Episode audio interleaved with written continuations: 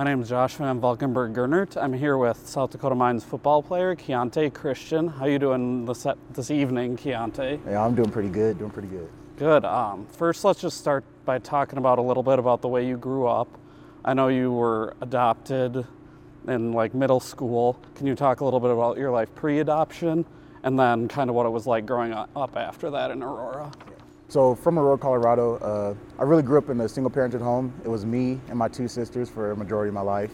Uh, you know, it was one of those things where when it's just, you know, such a small family, you get pretty close with each other. So, you know, we did everything together, things like that. And then uh, it was eighth grade year, second semester, uh, just kind of, you know, through some certain situations, it was better that, you know, I moved in with, you know, the family that I did, the Brockmans, and you know, I was grateful and, you know, very, very lucky that they were willing to open up their home to me and, you know, welcome me into their family like they did. So, you know, I'm forever grateful for that. Sure, and you had quite a few siblings too once you were adopted, right? Oh yeah, absolutely. So, you know, I had siblings from my, you know, my biological parents, and then you know I gained three more, you know, two two more sisters, and then another brother, and then I also had uh, three half brothers on the East Coast. So quite so a bit of family. Pretty big family. It must be a big uh, Thanksgiving get together when you guys are together. You know, it has its moments. and then uh, you mentioned a brother. I know you also have a brother who played or is playing football at Air Force right now. Is he's I believe a year older than you. Yeah. What was it like kind of growing up with him? Did he help, you know, kind of grow your competitiveness? You know, so we played youth league together, so like it was always competitive then, you know uh, just at the youth league practices, you know, always trying to compete uh, against one another. And then throughout high school, you know, we played on the same side of the ball, so uh, really it was just one of those things where, you know, you're always trying to make a tackle before him or, you know, competing to just, you know, have a good day, things like that, or, you know, pushing each other in practice. So that definitely helped me, and I, I'm pretty sure it helped him, you know, get to where he is. Sure. In the high school, were you at a smaller school or was it a pretty big school? Did you have to play two ways in high school? So I played both ways, freshman and sophomore year, uh, and I played in 5A, which is the, the highest classification in Colorado. Um, but my junior senior year, were you know we had enough talent, you know had enough guys, you know everybody played one way, which you know it really helped out. You know when it comes to recruiting, you know you don't have to worry about a lot of different positions and things like that. So played, you know, just just on the defensive side of the ball. Yeah, it definitely makes it easier for like college coaches too, trying to recruit you and trying to figure out what position you're best at when you're playing two, three positions at some of those smaller schools. So that helps for sure. Absolutely. Um, kind of jumping back a little bit, when did you initially get interested in sports and what sports did you play besides football? So I really only played flag football, you know, growing up. Uh, before that, you know, I thought I was gonna be like a kid, like BMX or whatnot. You know, I had a little bike, and that really didn't work out. I was a little too big for that. But um, just growing up, just played football, you know, flag football, things like that. And then in high school, that's really when I was introduced to track and then football. And then my senior year, I ended up wrestling. So, what did you do in track? Were you a runner? Did you throw? What kind of events did you do? So I would jump in like the four by one sometimes. You know, it was very rare occasion I did, but mostly I just did uh, discus and shot put.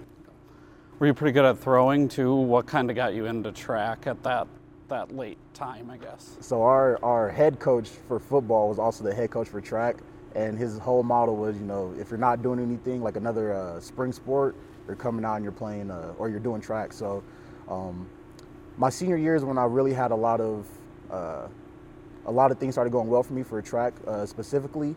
Uh, I ended up on the podium for discus, and then I just missed it for shot. So you know, I ended ended my senior year with a bang. Yeah, there you go. Uh, actually, a recent interview I did with one of the track coaches, he kind of said that track's a different sport where it almost always ends in failure. But you, for you, it didn't didn't. So that's pretty good. Yeah, it was just one of those things where you know I had to take my growing pains early, and you know I finally was able to get a coach that you know I had a good relationship with, and he was able to find the things that I was struggling with, and from there, you know, it kind of just took off near the end of the season.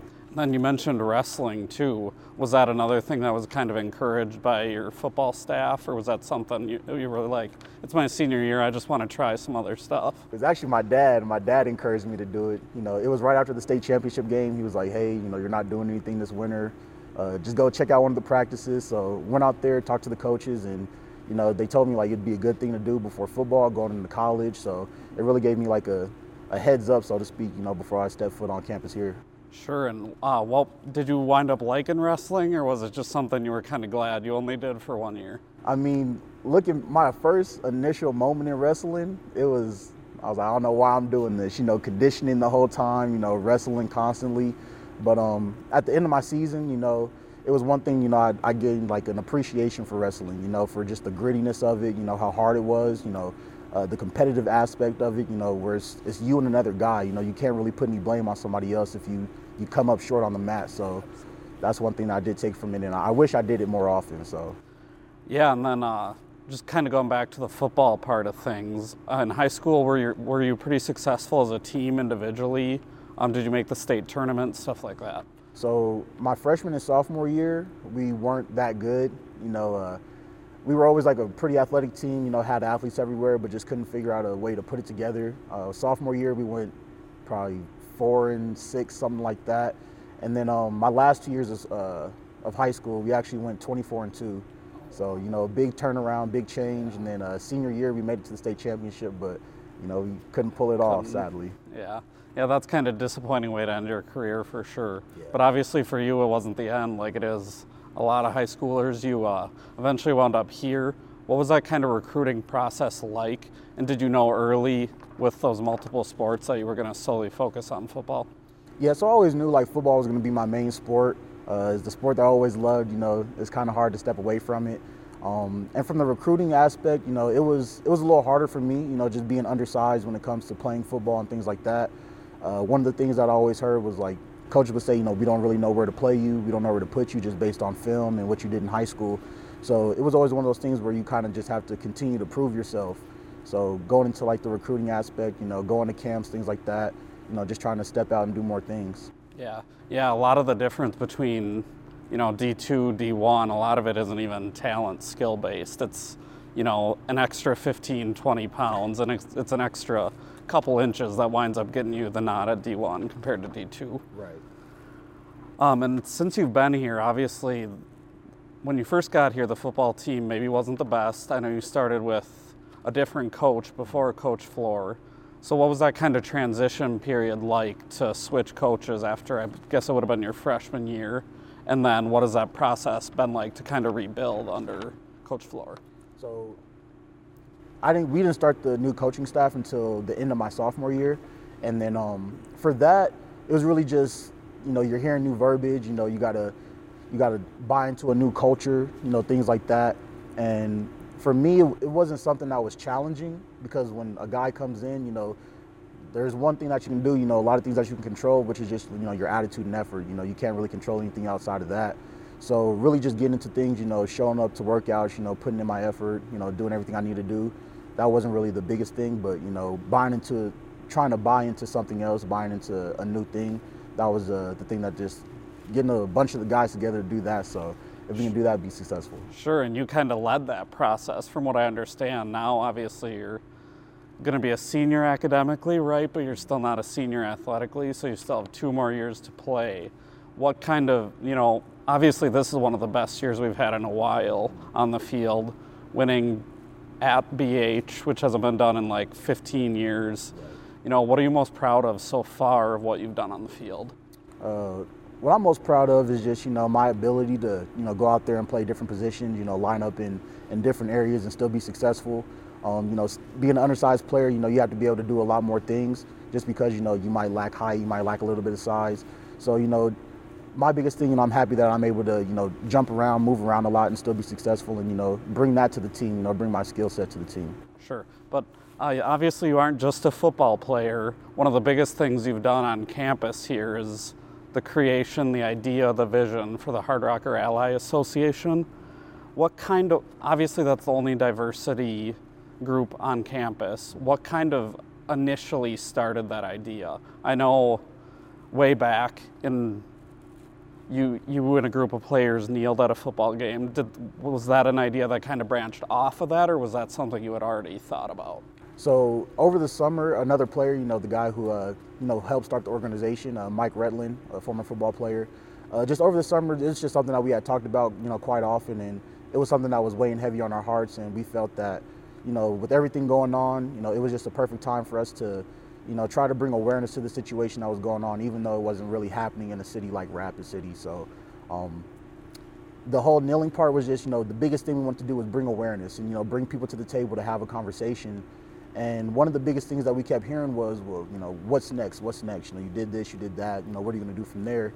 So, you know, talking to you know people like Jesse Herrera and Cassie Kasiba, you know, we all came together and decided, you know, maybe an organization on campus would be the best thing to do to, you know, be able to solidify what we're doing and you know make sure that what we have going on is going to last long term. So that's kind of where it stems from.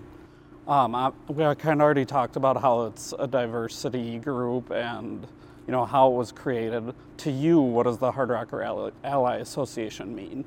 You know, it's, it's really just a group that's you know built on advocating for you know you know groups of people or you know individuals who feel like they don't have really have a voice. You know, either here on campus or in the community. Um, one thing that you know Mike would always say, you know, uh, you have to advocate for your community and try to uplift your community. So, in a sense, that's really what we're trying to do. You know, by having conversations on campus, you know, partnering with the Rapid City Police Department and their youth outreach team. You know, making sure that we're in the community advocating for those who can't until you know they have the ability to do so for themselves. Sure. Um, you're obviously you're from Aurora, Colorado. Rapid City, a little bit different, you know, culturally not as much diversity, obviously, here as there is back in Aurora. I'm from Minneapolis, not as much diversity here. So, how does that kind of affect what you're trying to do with the Hardrocker Ally Association? I wouldn't really say it affects anything we're trying to do. Um, there might be like a, a gap, so to speak, you know, like like cultural differences that you know we always try to work past, or you know, simple understanding things like that. Because you know, coming from a bigger city, you know, moving to a smaller area, you know, people aren't going to experience the exact same things that other people do.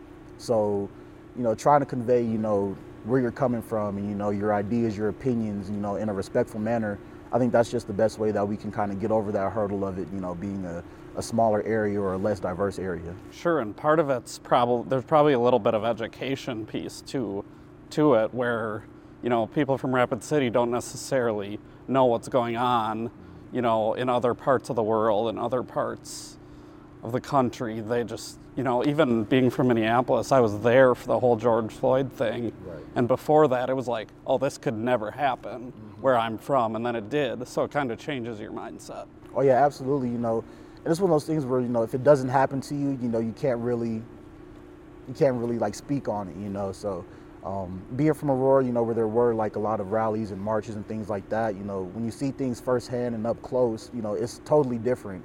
And um, one of the biggest things, you know, especially when we were trying to bring awareness to things like, um, we wanted to try to get it to people and say like, we see ourselves in these situations, whereas you know you might not see yourself in a certain situation. So like trying to you know get that across and you know make that point was you know at first kind of difficult, but you know the more that you can bring people to the table, the easier you know having those conversations and you know things like that can be. Sure, and one thing that you touched on in a different interview that I kind of wanted to hit on here as well was what would you tell somebody who is maybe interested in trying to help but doesn't necessarily know how? Um, one thing I would say is, you know, just you know, try to find a group or organization or something like that that's you know similar. And you know, if you if you don't feel comfortable speaking, you know, at least go in and you know sit in and show face. You know, show that you care, show that you're you know at least willing to listen to something different. You know, hear a different opinion that's really the biggest thing. You know, um, people aren't willing to sit down and just have those conversations. And you know, you might not always agree with somebody, but at least sitting down and having those conversations, you can find a middle ground somehow. Sure, and you know, you obviously you've done a lot here. You know, that's a very heavily academic focused institution. How have you been able to balance, you know, the academic side with the travel of football, playing football, plus, you know, being a leader in the community with the Ally Association? You know, one of those things, you know, kind of just from in my my own situation, you know, I kind of look at it as like if it doesn't get done right now, you know, it doesn't. It's not always the best, but you know, I just put it to the back burner. I say, you know, I'll, I'll look at it again later. So you got to realize, you know, everything's not going to get done, you know, according to your plan or according to somebody else's plan. And you know, it's really okay for that to happen. You know, as long as you know you find time to, you know, make sure your mental health is all right, make sure that you know you're getting the basic things done. You know, you can always circle back and finish things. That's kind of how I just have been able to approach things. Sure, and then um, the last couple questions I have for you is for an incoming student, what would you tell them that would maybe convince them or make them realize that South Dakota Mines was a great place to be?